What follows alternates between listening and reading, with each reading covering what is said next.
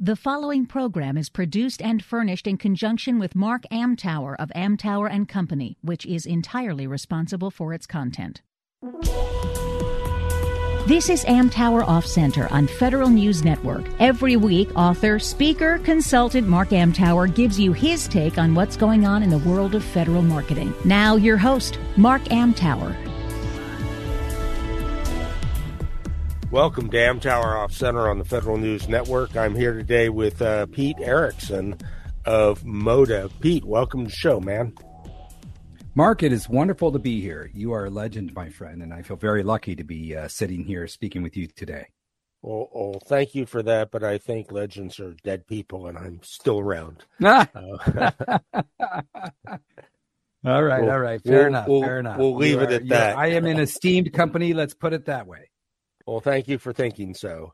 Uh, I, I feel kind of the same way. I mean, we haven't known each other all that long. Uh, I've known of some of your events, but we only met within the last several months. But uh, tell people a little bit about Modev and who you are, what you do, please. Oh, Mark, thank you so much. Well, Modev is an organization I founded 14 years ago, and um, you know, it was one of these things that that sort of just kind of almost happened by mistake. I had moved to the DC area from Seattle. I was part of the technology uh, industry and on my third startup, and uh, was new in the DC area. And I was really looking for the community here to connect with. Uh, the iPhone had also come out, and the app stores were starting to sort of pick up some steam. And I couldn't find the sort of technology center. So I started an organization called MODEV, which stands for Mobile Development, and um, started just organizing meetups, just free meetups. Um, but that got quite popular, and and uh, it was just a great way to sort of like introduce myself to the DC community, but also start to connect with uh, folks that are part of the tech scene uh, back then. And um, I decided to organize a conference, um, and it was really I was total school of hard knocks. I didn't really know what I was doing at the time, but I put on a three day developer conference all around mobile development called the Modev East, and that sort of like you know just sort of kicked off this journey for me uh, where you know I came home from that conference and told my wife I said you know we we made money at this conference. Um, I had many people come up to me and tell me that it was a very important part of their journey and their life.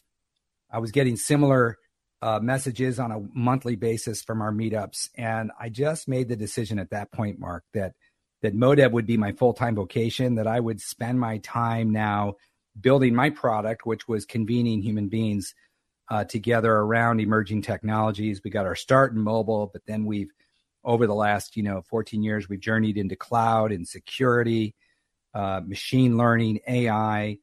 Uh, we ended up building the number one conversational AI conference in the world. That's called Voice and AI. It just took place in September at the Washington Hilton.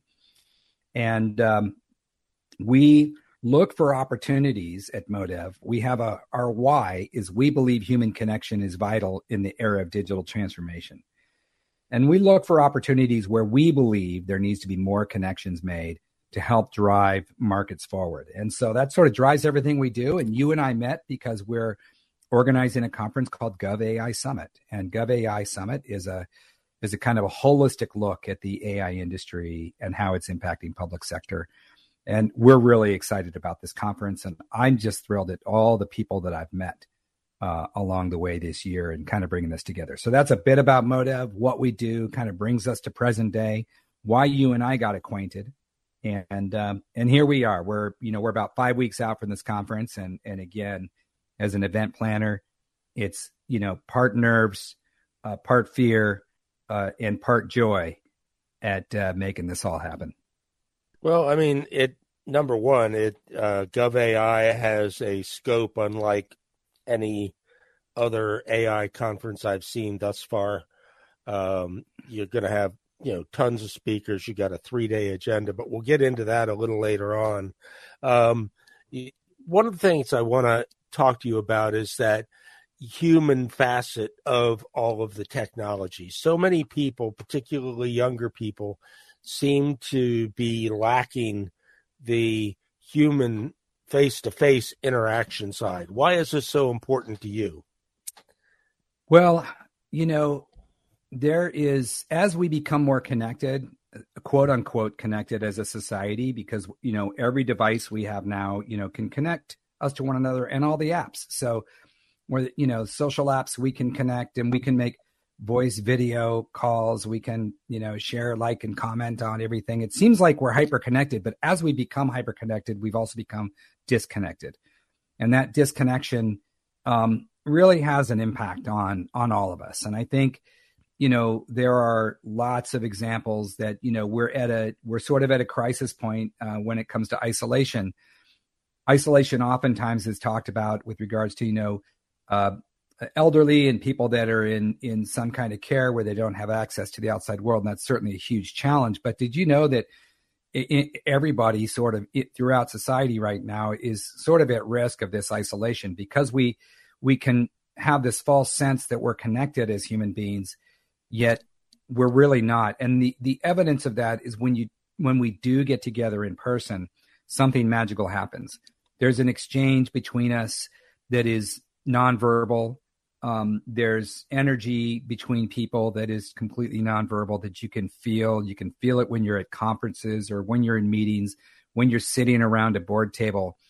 Um, there's just a re, you know, human connection is so vital and we have to connect. So that's really at, at the core of my mission is knowing that if I do a good job of providing a reason for people to come together and um, the right content and the right atmosphere the right location and the right time, then we can let that magic happen and um, and help move us forward, help move us forward as individuals, help us move us forward as as organizations, help our products move forward.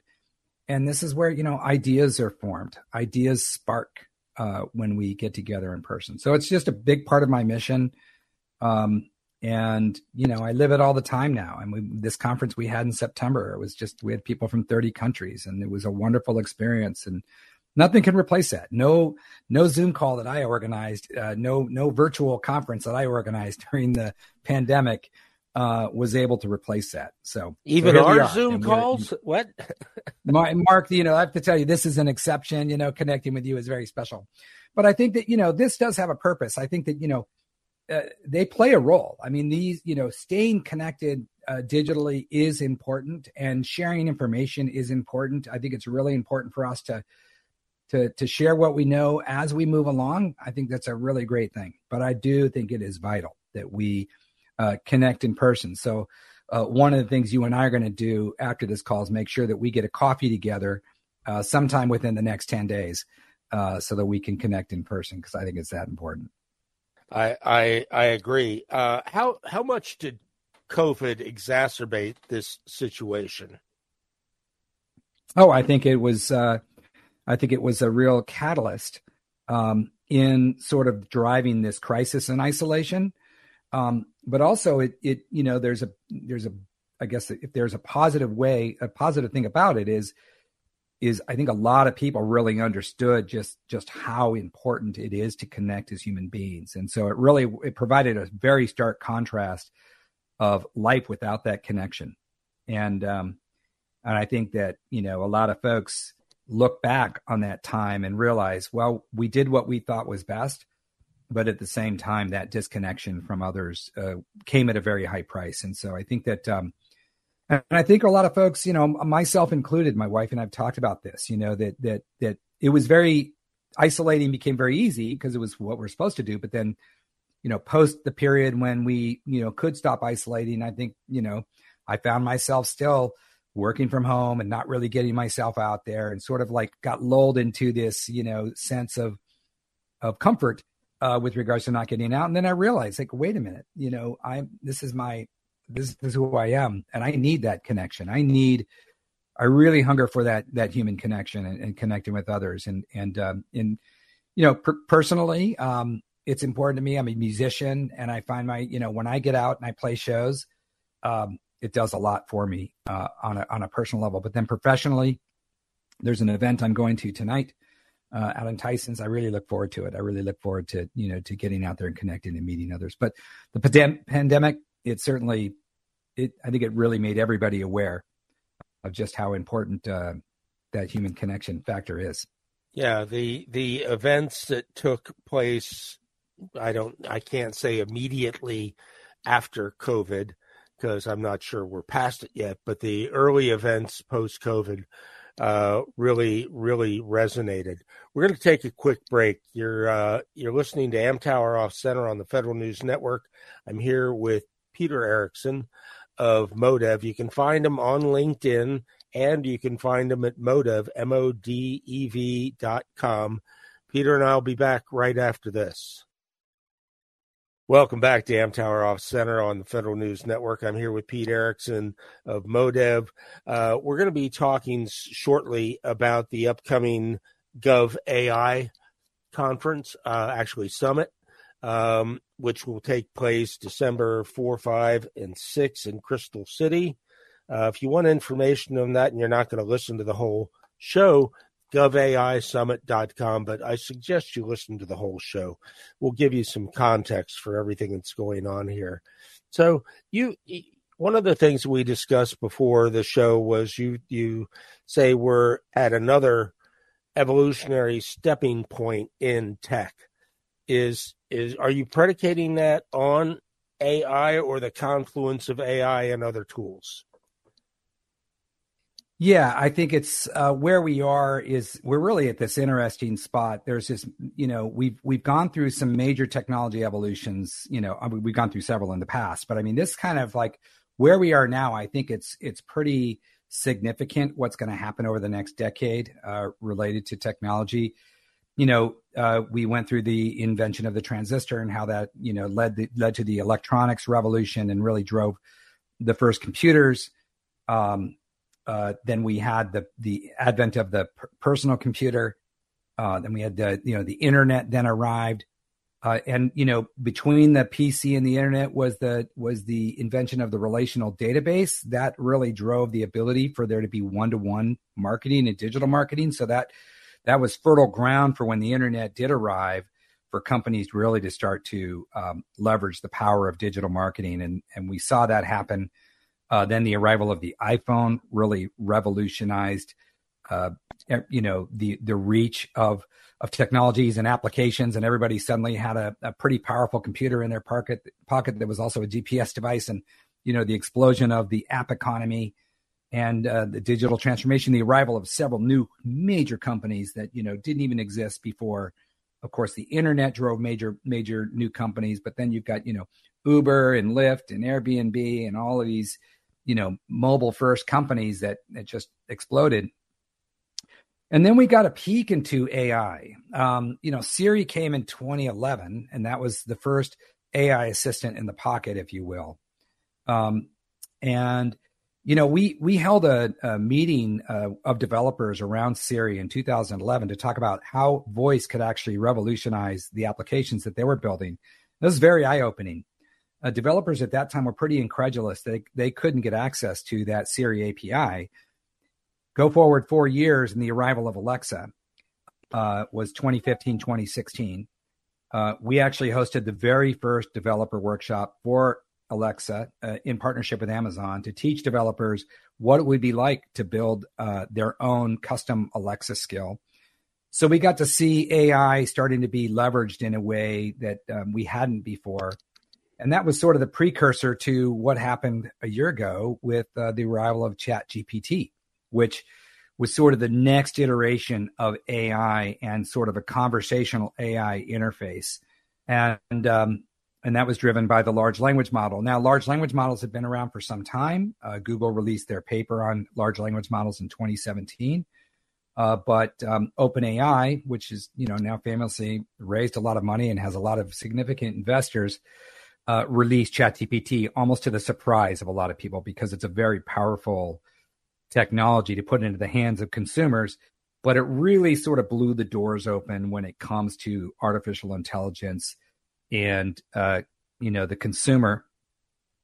And um, now we've got this sort of new revolution that's happening of the foundational large language models and everybody jockeying for position. So Microsoft put their $10 billion into OpenAI. Um, Google just invested another $2 billion into Anthropic. Um, uh, Facebook released uh, Llama, their version of um, of large language model. And you just got several. You got cohere you got others. So they're everybody's jockeying for position you know to be sort of the a foundational major player in this space. But what's happening is everything that we touch and everything every application that we use is about to go through this transformation not unlike the transformation that happened from the web to mobile here we are going from you know uh, you know just a cloud-based SaaS technology application that's now going to be driven by AI. And then in the future, we're going to have quantum even making that more powerful. So we're going through a really interesting time right now. Uh, and that's why I love convening these conversations because this is when it's this is when it's very exciting. Okay. Um, the the uh, the adoption of this is I mean, I guess still kind of in its infancy, even though AI tools have been around for a while and have been used both in governmental and private organizations for for some time. Um, I know I, I, had a client that was uh, involved in simulation, and they used AI tools to help develop those. Uh, don't know how because I'm not a technologist, but I, I know that it's been here for a while. Go ahead. No, I was going to say, yeah, AI has been around for a long time. I mean, it's been around since the 1960s. Um, you know, what was cool is uh, Space Odyssey 2001, which came out mm-hmm. in 1967 or 69. 67, I can't which year it was. 60, yeah, somewhere yeah. around there. Yeah, somewhere around there, right? I mean, Hal was so well depicted in that movie. Um, but it's be, the reason why they were able to depict Hal at that time is AI was already starting, um, and so it's been it's been behind the scenes. AI has been a big part of social media. AI drives social media. Anybody that's used any social media or a dating application, um, AI is behind the scenes. I think what's happened now is AI's jumped out of the computer screen almost, and now it's here, and it's like it's a tool that that so many people have access to. Um, you know, uh, uh, Satya Nadella, Microsoft really kind of calls it the co-pilot uh, versus being behind the scenes. In fact, that's the name of their sort of AI assistant strategy, which they uh, they adopted from the acquisition of GitHub. Uh, GitHub is a developer uh, platform, developer and, and you know kind of a code sharing and application sharing platform um, that has had a co- co-pilot coding assistant driven by AI for the last couple of years. And now Copilot's going to be the name of all of the products that are offered across the Microsoft suite, um, sort of driving this, you know, new level of engagement. But back to your point, yes, AI, machine learning have definitely been around for a long time. It's just now you're going to see uh, sort of consumer uh, applications that are incorporated, but also uh, enterprise applications, governmental applications, uh, that are going to be driven by AI, sort of at the application layer. When when are we going to have refrigerators that uh, give you your uh, grocery list, or do we already? Well, yeah, you know, so there are already smart fridge refrigerators that can uh, understand exactly everything that's in your fridge, how much is left of everything that's in your fridge. Um, and I know Samsung has probably been, I think, one of the companies at the forefront on that stuff. But uh, LG might kill me for saying that. But um, I think that uh, if know, either of them are things... sponsors to the show, I'd worry. But yeah. no, no, no, no sponsors here. No, we won't. Ha- we don't need to talk about sponsors. There's too much, too much, uh, too much innovation to talk about right now. Yeah, you know, when I started getting Google notices on where I traveled last month, uh, I began yeah. to see uh, some some intrusive aspects of this, and uh, you know, I I, uh, I worked with a couple of companies that did uh, e-discovery type things, and the you know the other part of this was, you know, the the first session I sat in on e-discovery, the uh, the speaker said, you know, I traveled from Houston to Chicago, and there are 2,600 plus uh, information points along the way that I can identify, and anybody who is you know savvy in this can can track my movements. 2600 for one flight you know. Right. It's mind boggling right. yeah well you know it goes back to that fact that we are such a connected society now right? And um you know there's there's so many examples of the old world versus the new world. An early one you know when mobile applications first came i think it was um, uh, who made the acquisition of the there was a um, kind of a gps network of of hardware devices along every major highway in america that was a, a tracking system for um, for real time you know gps coordinates et cetera et cetera and i think that company was actually acquired by Nokia for like $7.6 billion, right around the time that the iPhone had come out. Within like 18 months, um, you know, uh, uh, Waze uh, was a mobile application that only used the other, you know, that only used other users uh, to coordinate, um, you know, traffic and and and build a network of of highways and maps and smart maps and everything else like that and completely disrupted that space and take that you know 7.6 billion dollar investment and basically made it worth, worthless within a couple of years. We're sort of going to we're going to see that happening in other ways uh, just with regards to like what ai can do for us now. Um, you know just in terms of routing both electricity routing uh, information um, and you know routing traffic et cetera et cetera. So we're gonna we're coming into a kind of a really disruptive period. It remains to be seen where most of those disruptions are going to come from uh, and that's where the innovation comes in and that's where the invention comes in and that's that's why we're kind of at this really exciting point uh, in technology. Let's pick that up after this break you're listening to amtower off center on the federal news network pete and i will continue this conversation right after this Welcome back to Amtower Off Center on the Federal News Network. I'm here today with Pete Erickson. Pete is the founder of Modev, M O D E V dot com. Uh, he is the producer of the upcoming Gov AI Summit in uh, Crystal City, December 4 through 6. Uh, go to govaisummit.com. Um, Pete, you know, in in our last segment, you referenced 18 months. Well, whenever I hear 18 months, I think of Moore's law, which right. was based on the, you know, the transistor doubling of speeds of computers every 18 months. And I think, you know, very yeah. shortly after he came up with that law that that it was outdated too because speed started going faster and faster in shorter periods right. of time. But but extrapolate take take that and extrapolate with what's going on here because you said, you know, Nokia bought uh, this this company for seven point two or something billion, and within twenty four months it was uh, probably, you know, dust. Yeah, so it's interesting. We are sort of at this really interesting time. Um, and I think what the what what Nokia couldn't see at the time when they made this acquisition, I, I'm trying to remember the name of the company they acquired, was that the the sort of like dematerialization that software would have on hardware. Um, so software has dematerialized so many pieces of hardware. You think about like you know the alarm clock on the bedside table, right? So largely largely gone.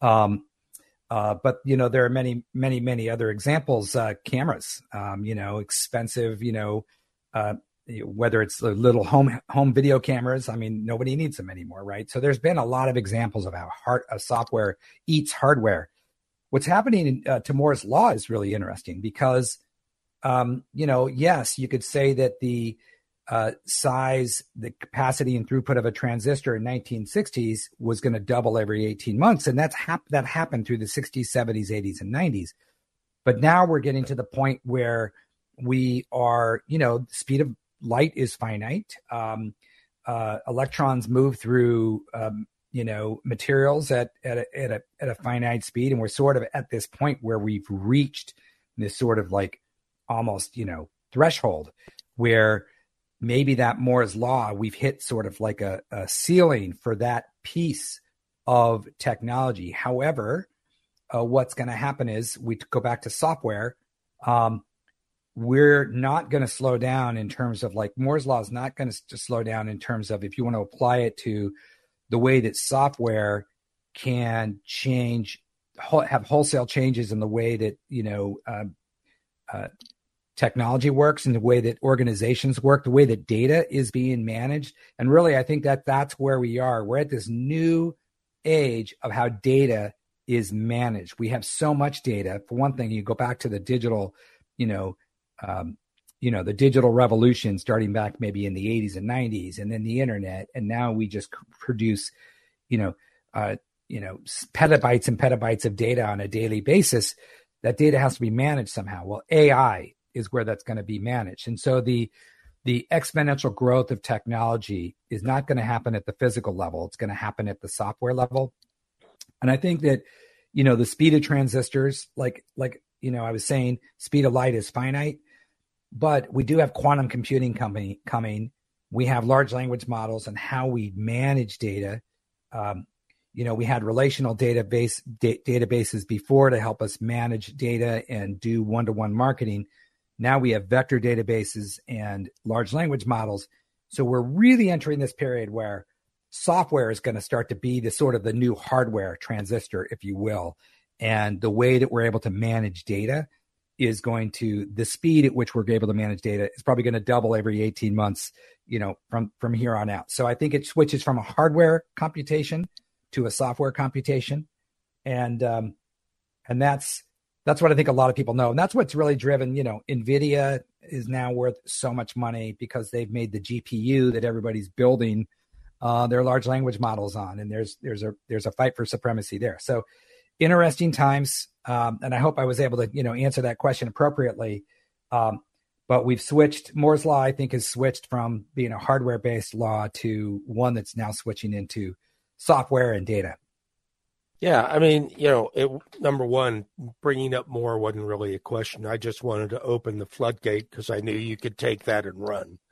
But it, you know, it's it's still an interesting concept.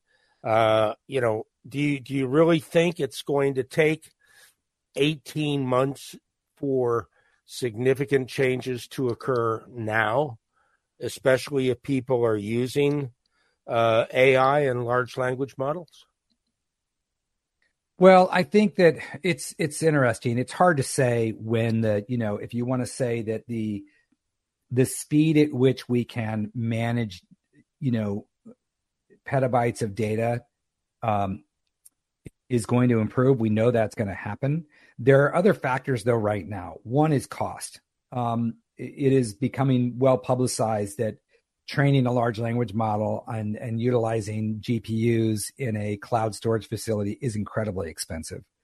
Um, so I think that there's two forces at work here, Mark. One is that, yeah, there's a desire to increase the speed, um, but there's probably not a desire to then meet that with exponential cost. So there's going to be an interesting dynamic in the market where the the major cloud providers, so the clouds, you know, AWS and Google and IBM and uh, Azure, Oracle, are going to be competing not only for performance but also for cost. And so that's where there's a a, a big opportunity in this market is to um, is to not just increase speed but but also to reduce cost. And so that's going to be that's going to be interesting to see how that how that plays out. So we're not just in a we're not just only in a speed game. So it's a it's an interesting interesting dynamic, but it's also why you see the investments as big as they are. You just the investments in this space are are so large. Um and uh you know, we yeah.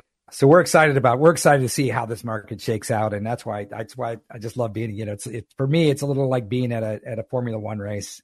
Um and and seeing the big seeing the big seeing the big auto manufacturers, you know, grind it out on the on the racetrack.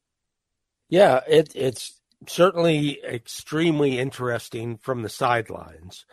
But, you know, I'm going back to the Nokia model for a minute. You know, where am I placing my bet and what's it going to be worth in 24 months? So I'm I'm glad I am not in that decision making process. But again, it's sure as hell fun to sit here on the sidelines and and think about it and and watch it. I don't want you to prognosticate here, but who are some of the leaders in the uh, in the race for AI supremacy? Yeah, it's got you got a really interesting um, kind of race heating up. I think one thing that's you know you know you're in a new market when there's a new entrant that before didn't you know is now a household name almost. OpenAI, you know, it's a little like they didn't really come out of nowhere. They've been around. Um, they've been you know, looking at solving this problem since 20, I think 2016 or 2017 when they really got their uh, funding start. And you've got Microsoft you know, partnering with them, basically realizing early on, we're not able to just develop our own technology here and jump into this race. Microsoft made that mistake with mobile. They were late to the mobile game. You know, they were heavily invested in their in their mobile OS and their mobile OS devices back in uh, between, you know, 2000, 2000 and 2007 and 2008. Um, they tried really hard to catch up with uh, with Apple and um, release their own phone. And then eventually they had to abandon it. So it was a huge, costly mistake. If you remember, Amazon made the same mistake. Amazon tried to launch the Fire Phone. I actually produced Amazon's very first developer workshop for Fire Phones. I, I know that I know that team and that product pretty well, um, but they also missed that market. Very expensive mistake. So you got OpenAI as the kind of one of the top private companies. But then you've got others that, that, are like focused on open source. A company called Anthropic. They have an open source model for their large language model. What does open source mean? Well, it means that you know general public developers can go and access the source code and build against that model uh, without a paying license. So they can actually license it for free to build on it. What their bet is that more and more people will build on this op- from an open source standpoint and build a super strong model and the way that they monetize it then is just through other means, through other services. They can also build extensions that are uh, licensable for different types of specific applications and go into licensing uh, agreements there. But the core model is open source. Facebook has an open source model. Uh, their Llama model is open source. And then you've got companies like Cohere, well-funded company with their own proprietary, you know, la- large language model. Uh, you've got others in the space like DeepMind. IBM has uh, their large language model. So you got the major players, but the big, the big, the 800 pound gorilla in the space is OpenAI right now. And the reason they are is because they were first to the game. They have a very easy to use API so that any major brand or major organization can start to build on the GPT 3.5 or 4.0 model. And uh, yeah, so it's heating up. It's going to be interesting to see, you know, what happens uh, over the next year. It's a critical year. That's why uh, you'll see all these major investments happening. So, you know, here we go. You're gonna you're gonna start seeing more and more about these major LLMs. But think about those LLMs as kind of like operating systems. They're AI operating systems, and and I think too, what's going to happen, Mark, is while there are, you know, some companies will standardize on one operating system. I believe that, the, most enterprise companies are going to use multiple operating systems depending on what task they're trying to get done. Cool. Yeah, well, that's where we're coming back right after the break, the government sector. You're listening to Amtower Off Center on the Federal News Network. Pete and I will wrap up right after this. Welcome back to Amtower Off Center on the Federal News Network. I'm here today with Peter Erickson of Modev, producer of the uh, GovAI Summit coming up December 4 through 6.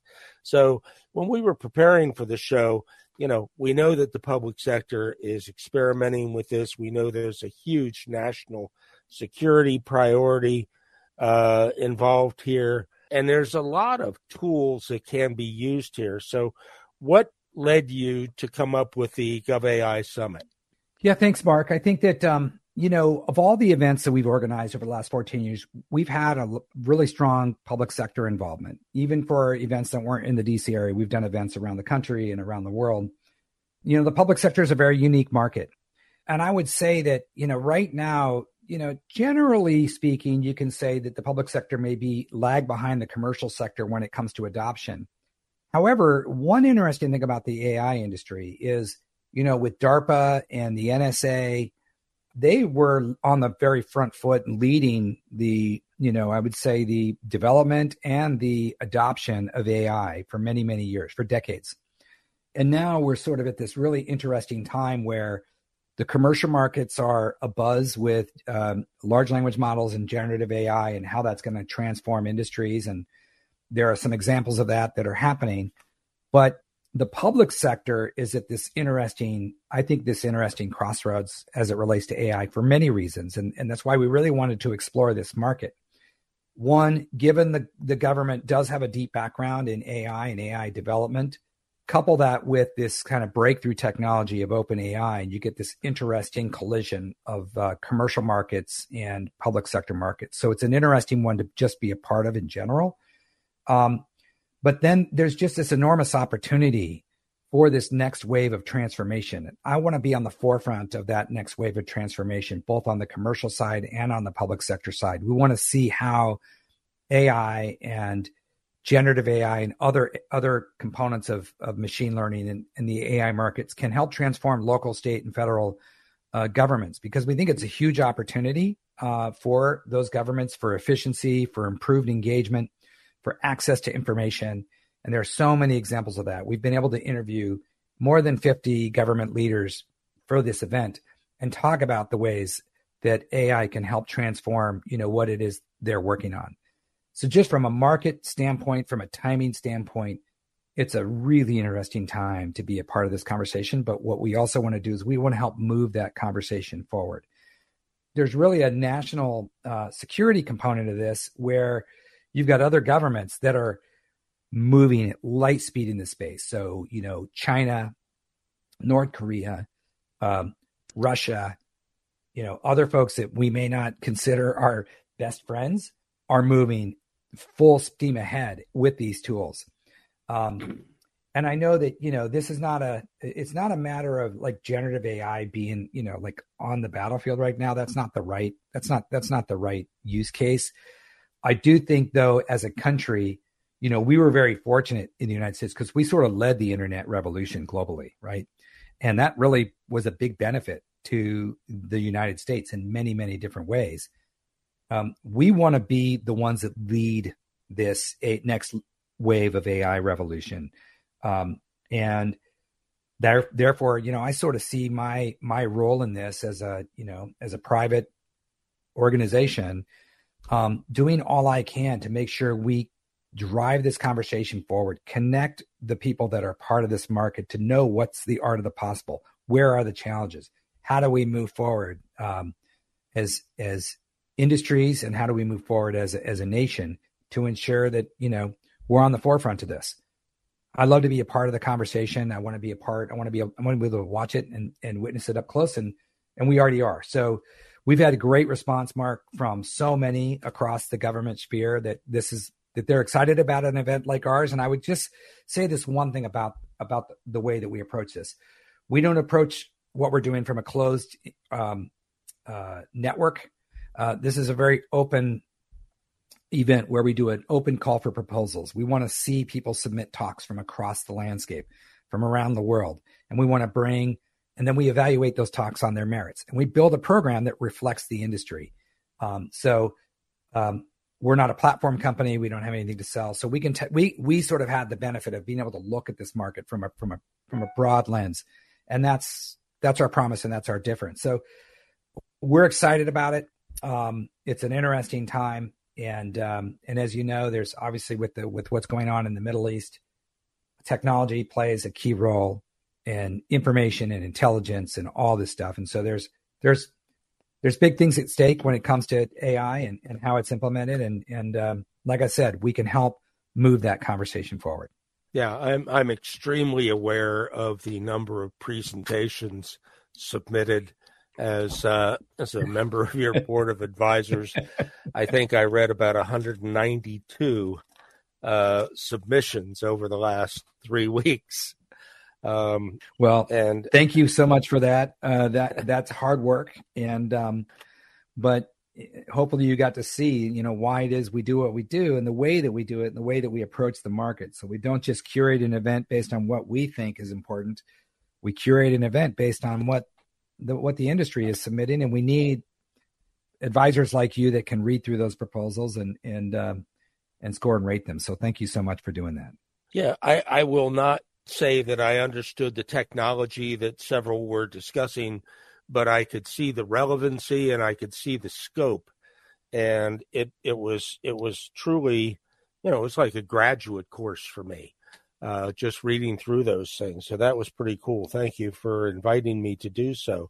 But you know, the result of that is you have a program that's uh, that's three days in length.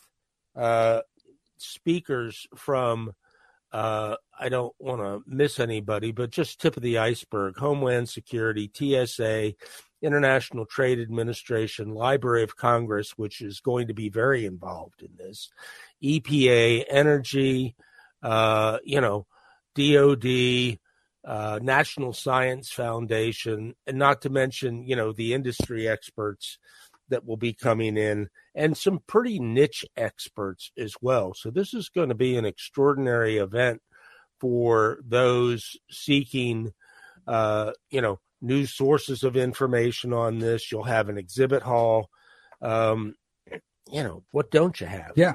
Well, hey, yeah, it's it's a labor of love. You know, we I, I love I love our approach. Uh, we stick to our guns in the way that we do this, and you know, we, you you'll see industry on there. We don't, you know, these aren't sponsored talks. We don't make industry pay to speak. Um, we um, everybody's all these talks are submitted and accepted on their merits, um, and um, yeah, so we, it, it, gives us an opportunity to to include everybody in the conversation and. Uh, yeah, we're excited about. It. We do have some speakers that haven't been announced yet, so we will be making some announcements on some very senior, you know, level DoD officials uh, that are going to be joining the program. Um, it's also just been a challenging time. We recognize people's needs to to stay focused on mission right now, especially. Um, but we do hope to be uh, confirming that. And and like I said, what people can expect is both strategy uh, from a you know from a agency side, you're going to hear uh, strategy both operationally, um, uh, you know, and um, and then mission oriented. So when it comes to you know, it comes to DHS, you've got DHS the organization and how AI is going to impact uh, the the organization, but then you've got you know mission related. So like for travel, how is AI imp- in, in, you know increasing the throughput for the consumer and for the traveler? And and actually improving the experience. So there's just all kinds of ways, you know, that AI is impacting missions. Department of Energy, certainly. There's just so many ways. Um, so we're excited about, you know, bringing that strategy. But then folks can actually get tactical, and they can actually take hands-on um, classes uh, throughout the throughout the three days uh, from experts in the industry on on how tos, how to build applications, how to manage applications, other components of um, of AI, budgeting, team, organizationally. It has such a big impact. So we have a, a well rounded program that is part hands on training, part networking, part strategy.